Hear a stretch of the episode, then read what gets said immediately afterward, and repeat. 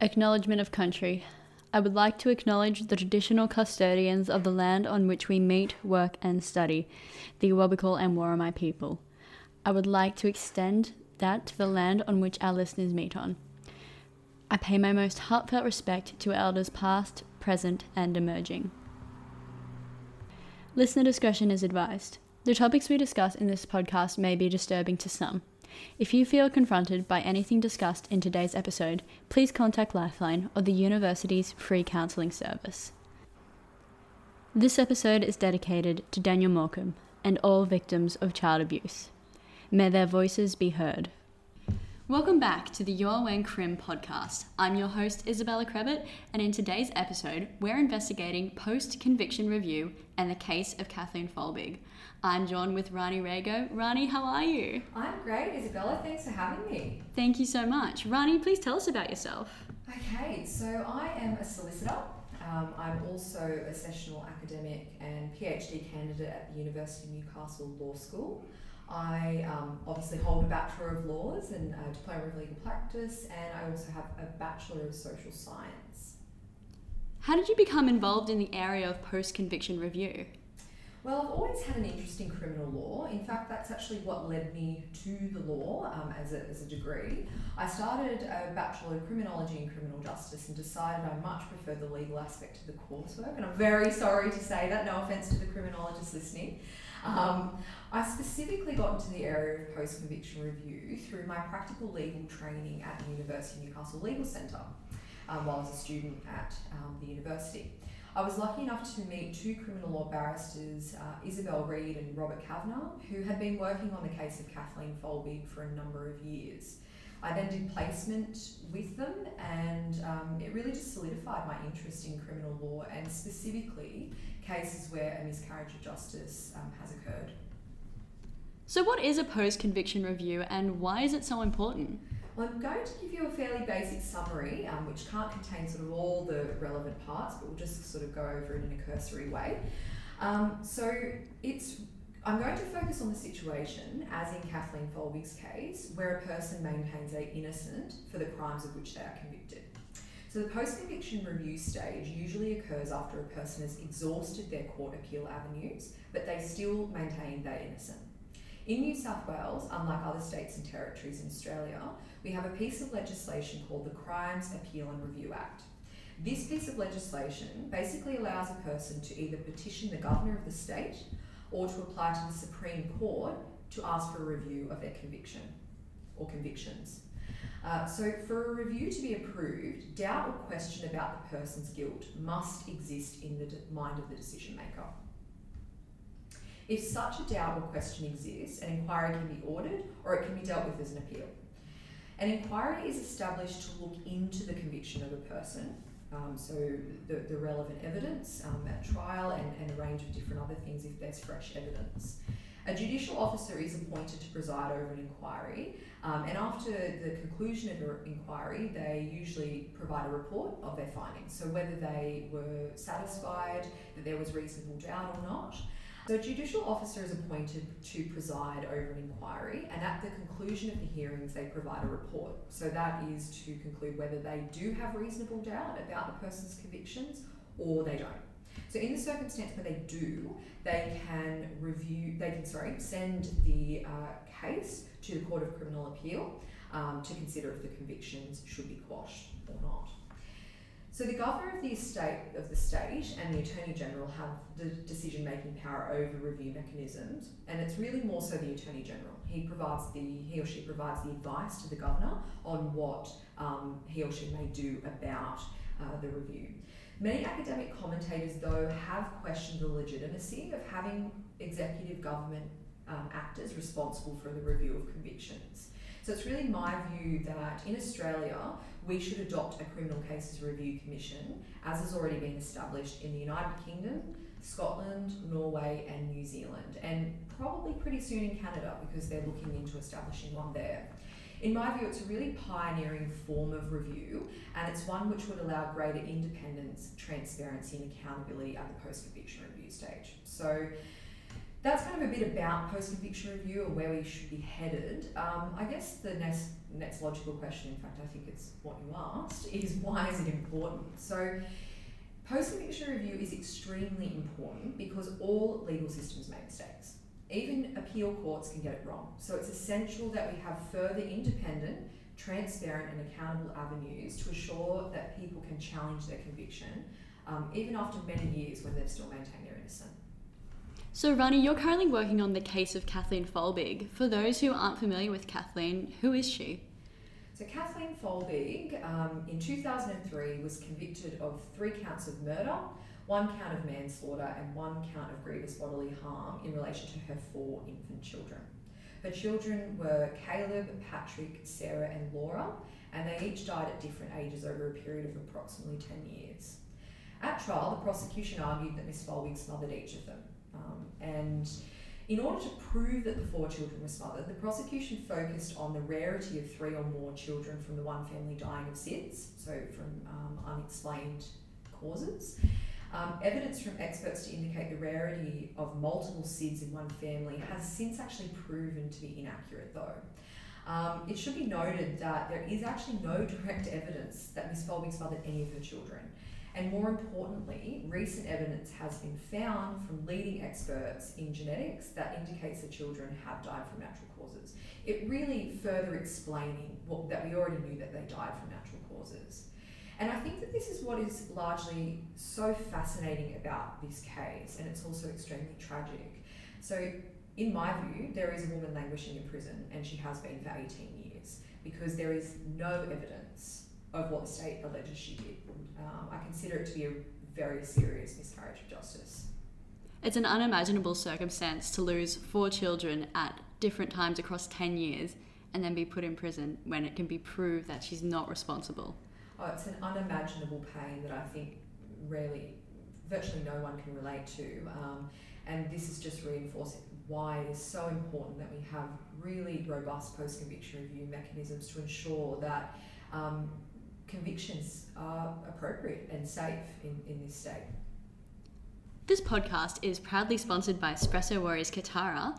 Rhanee, what's your go to coffee order? Absolutely, a small flat white every time. yeah, fairly uninteresting, but it is a reliable coffee. And I'm sure there's many small flat whites throughout the week. Yeah, very many, multiple in a day sometimes. In 2019, Kathleen's post conviction review begins. What happens here? Okay, so taking you back a bit uh, before 2019, in 2015, Miss Folbigg's legal representatives petitioned the Governor of New South Wales for an inquiry into her convictions. So in August 2018, an inquiry was ordered, and the substantive hearings took place over about three weeks from March 2019. So this inquiry uh, heard from a range of experts, including forensic pathology, neurology, genetics, cardiology, immunology, and infection. And Miss Folbigg also gave evidence over about three days about her diaries. So it would really take weeks to summarise all the evidence given at the inquiry, um, but importantly, three highly respected and internationally recognised forensic pathologists, Professors Cordner, Hilton, and Duflou, gave evidence which indicated a natural cause of death for each of the Folbig children. Further, Professor Carola Vinuesa and her colleague Dr. Todor Arsov, uh, two world-leading um, immunologists and geneticists, gave evidence which further explained how a lethal cardiac mutation, the CALM2 mutation commonly known, was inherited from Kathleen and contributed to events leading to the deaths of Sarah and Laura Folbigg. So the Commissioner of the Inquiry, Reginald Blanch, concluded that he had no reasonable doubt about Miss Folbigg's convictions. He said basically, well, I'll actually um, state it verbatim. The evidence at the inquiry does not cause me to have any reasonable doubt as to the guilt of Kathleen Megan Folbigg for the offences of which she was convicted. Indeed, as indicated, the evidence which has emerged at the inquiry, particularly her own explanations and behaviour in respect of the diaries, makes her guilt of these offences even more certain. In my professional view, this conclusion is perplexing, given the weight of the medical and scientific evidence which indicate that natural causes of death are for each of the children. This is even more puzzling considering that there is no direct evidence that she smothered any of the children. Now, having read Miss Folbigg's diary in full, I mean, I'm not a psychiatrist, but they are completely unremarkable if you read them in their entirety. Yet the prosecution at trial and subsequent judicial opinion seems to think differently about that. We have recently obtained some expert opinion for the first time in the case history about the diaries, which indicates that there is nothing in her writings to indicate murder or that Miss Folbigg even has any buried hostility or rage in relation to the children. Um, so, a forensic psychiatrist who also uh, gave a report at the 2019 inquiry did not detect any uh, psychosis or, or, anything that would suggest that she is a killer in and of herself. Um, so, all the so uh, for anyone who is really interested in this case, I do encourage you to read for yourself the evidence um, uh, that was heard at the inquiry, and you can find that all on the internet. If you go into your browser and type in inquiry into the convictions of Kathleen Megan Folbigg, you'll find the official website containing all of the expert reports, transcripts from every day of the proceedings, submission made by the parties, etc. So um, jump on there and have a further read. There's a petition backed by more than 100 scientists to have Folbigg's case reviewed. What will this process entail? So, in March this year, my colleague Dr. Robert Cavanagh and I wrote a petition to the Governor of New South Wales asking for Miss Folbigg to be pardoned. Um, so we did that on the basis that there has always been natural causes of death for the children, but the, a new genetic study um, about Sarah and Laura Folbigg only further proves, um, or reinforces rather, that um, this is a case of natural cause of death and not smothering. So pardoning in so what a pardon means is for we want Miss Folbigg to be released from prison. Um, if she is pardoned, that does not mean that her convictions are automatically removed. She will still need to go to the Court of Criminal Appeal to have her convictions quashed. Uh, so our petition has been supported by over 150 world-leading Australian and international scientists and medical practitioners. I think this is really a testament, well, in my view at least, uh, to the strength of this new. It should be pointed out that there always has been natural causes of death ascribed for the children. And I keep saying that because I think it's a really uh, big point that people need to know about this case. Um, and this genetic evidence about the CALM2 mutation, which is a lethal cardiac mutation, helps us further explain the way in which the two girls died. Um, sudden and unexpected infant death is a very difficult area. It always has been, and it's likely to remain that way. Uh, but in saying that, knowledge does increase hugely each year about um, the ways we should understand sudden and unexpected infant death, and that was demonstrated at the inquiry with the developments in genetics.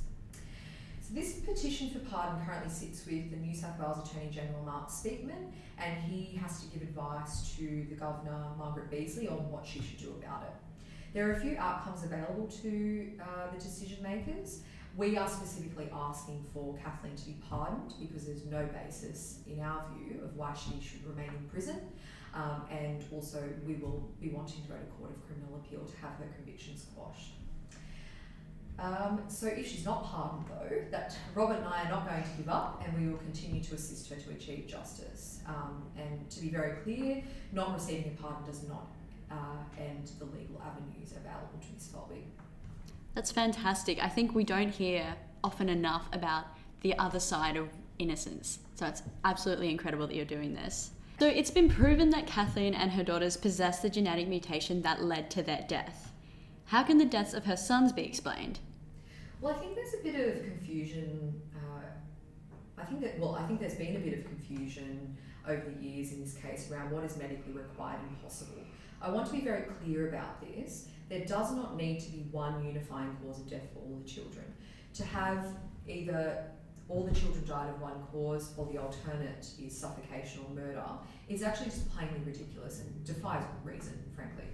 Um, so the boys, uh, they possess uh, two rare genes in the BSN, uh, otherwise known as bassoon family. Um, I'm not a geneticist, but I understand that they are associated with epilepsy.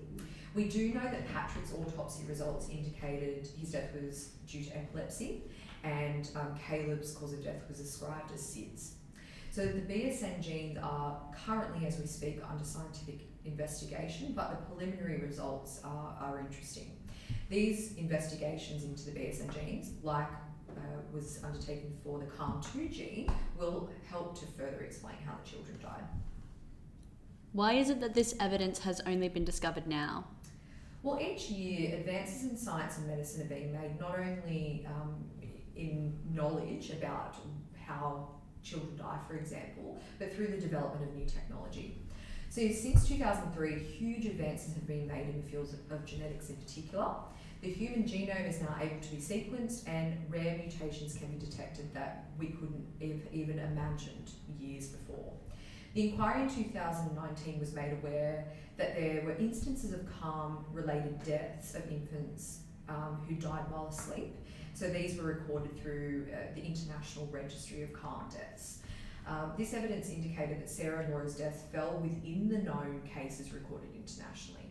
And the world leader, Professor Peter Schwartz, who's a cardiac geneticist and the world leading authority on CALM deaths, wrote to the inquiry and to advise them that Sarah and Laura's um, CALM2 mutation that was inherited from Kathleen was really significant. Uh, the inquiry, however, declined to reopen its hearings to hear more from Professor Schwartz on this issue. So, in November last year, a group of 27 scientists from around the world uh, published a study uh, that they did on the CALM2 mutation, specifically in Sarah and Folbigg. They published their findings in a highly reputable Oxford University journal, and they concluded that the CALM2 mutation is a reasonable and likely cause of death for Sarah and Laura.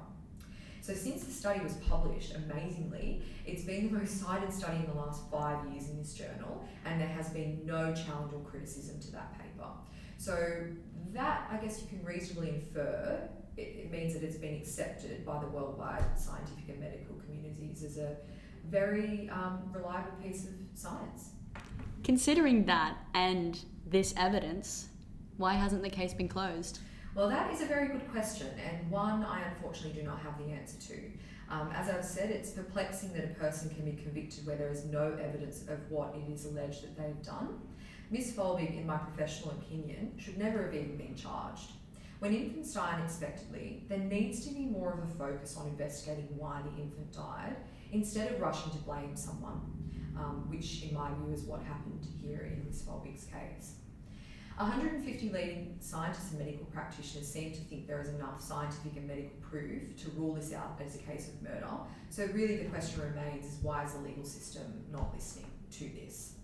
Um, I, I, still maintain that Kathleen Folbigg's case establishes a really dangerous precedent that the state is able to convict a person with no evidence that supports the case theory put by the prosecution, which in Ms. Folbigg's case was that she smothered all four children. Um, in, in Ms. Folbigg's case, uh, the conviction relied heavily on subjective and non expert interpretations of circumstantial evidence, um, being you know, Meadows' law as well, which is known as the proposition that one infant death is a tragedy, two is suspicious, and third is murder until proven otherwise, which was discredited actually before Miss Folbigg's trial. But that did pervade the reasoning throughout her case history. And also, there was a huge heavily reliance on vague journal entries, which contained no admissions of guilt, um, but that was used as a substitute uh, for a lack of medical evidence for smothering, in my opinion.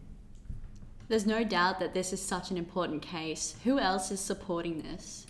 The response to the petition in March from scientists, medical practitioners, and the media has been nothing short of extraordinary. In 2019, when we ran the inquiry for Ms. Folbigg, the media was concerned to tell a story of Australia's worst female serial killer and the most hated woman in Australia. Now, since the petition, media is directed at questions relating to Ms. Folbigg's innocence. This is an incredible feat in and of itself, in my opinion. Um, if the media stories are representative of the broader population uh, about their opinions, it would suggest that people are now asking really important questions about the safety of Ms. Folbigg's convictions. The Australian Academy of Science is the foremost scientific institution in Australia. It has strongly supported the scientific evidence of the CALM2 mutation in the deaths of Sarah and Laura. Um, we, as signatories to the petition, we have Nobel laureates, former Australians of the Year, and leading experts in uh, a range of different fields. Some of the amazing names that have signed on to this petition is Professor John Shine, the uh, head of the Australian Academy of Science, Professor Elizabeth Blackburn, Peter Doherty, Ian Chubb, and Fiona Stanley. These are just some of the most recognised uh, scientists in history. Uh, so that, that to me speaks volumes. Um, they all consider the evidence, uh, the CALM2 evidence to be quite compelling. So also, in addition to that amazing lineup of people, we have 66 fellows of the New South Wales Royal Society who have also supported the petition on the basis of the medical and scientific information. It's my understanding also that scientific and medical communities across the globe are actually watching this case and keeping a very watchful eye on New South Wales to see what happens. So it's safe to say that the spotlight is squarely on um, the Attorney General Mark Speakman and the Governor Margaret Beazley, who have the power to release Kathleen Folbigg. As criminologists, in what areas can we improve or change to avoid similar miscarriages of justice occurring? Well, I think you criminologists do a pretty good job, I have to say. So I think it's important that uh, lawyers and criminologists work together to understand how and why miscarriages of justice occur and to be able to translate this for the broader public. Criminologists, from my understanding of your expertise, you're able to examine systemic issues that lead to miscarriages of justice, and I think it's incredibly important that uh, that your field continue to share what you know. Interdisciplinary work between criminology and the law is also important to advocate for reform. Broader public knowledge about the flaws of our legal system can and does lead to change, but it's by making uh, the public aware of what happens because it is something that, um, unless you're working in the field, you don't understand quite as in depth. So it's important that we translate this for the broader public. I'm certain that budding lawyers listening to this episode will be inspired by your achievements, Rhanee. What advice can you give to them? Well, that's very kind. I think my uh, success thus far has been a combination of, yes, hard work, but also great opportunity that I, I was given. So, in light of that, I've got three pieces of advice directed predominantly for students, but people also in their early career as well. Um, make and take opportunities in areas that interest you. Don't just do something because it looks good on paper. Being authentic to what interests you will reveal your passion, and people really do notice this. So, that's number one. Two, generate a network of people among different disciplines who you respect professionally, and also within your discipline, of course. They will be invaluable in both the good and hard times. Having people you trust to bounce ideas off is essential to professional development. And number three, I know this is cliche, but I really mean it. Don't be afraid to think outside the box. The best lawyers, and indeed I'm sure the best criminologists, are the ones who are creative and they challenge the status quo. Don't just accept something because it's the way it's always been done. Have a look at it critically and think if there's other ways that it can be done to better achieve uh, justice or reflect the standards of society that always are continually shifting. So that is my advice. Rhanee, I can't thank you enough for coming on the podcast and the best of luck with the rest of the case. Thank you. It's been an absolute pleasure to be here, and I hope that I can come on another episode and update you. Uh, fingers crossed when Kathleen is uh, released from prison. I look forward to it. Thank you.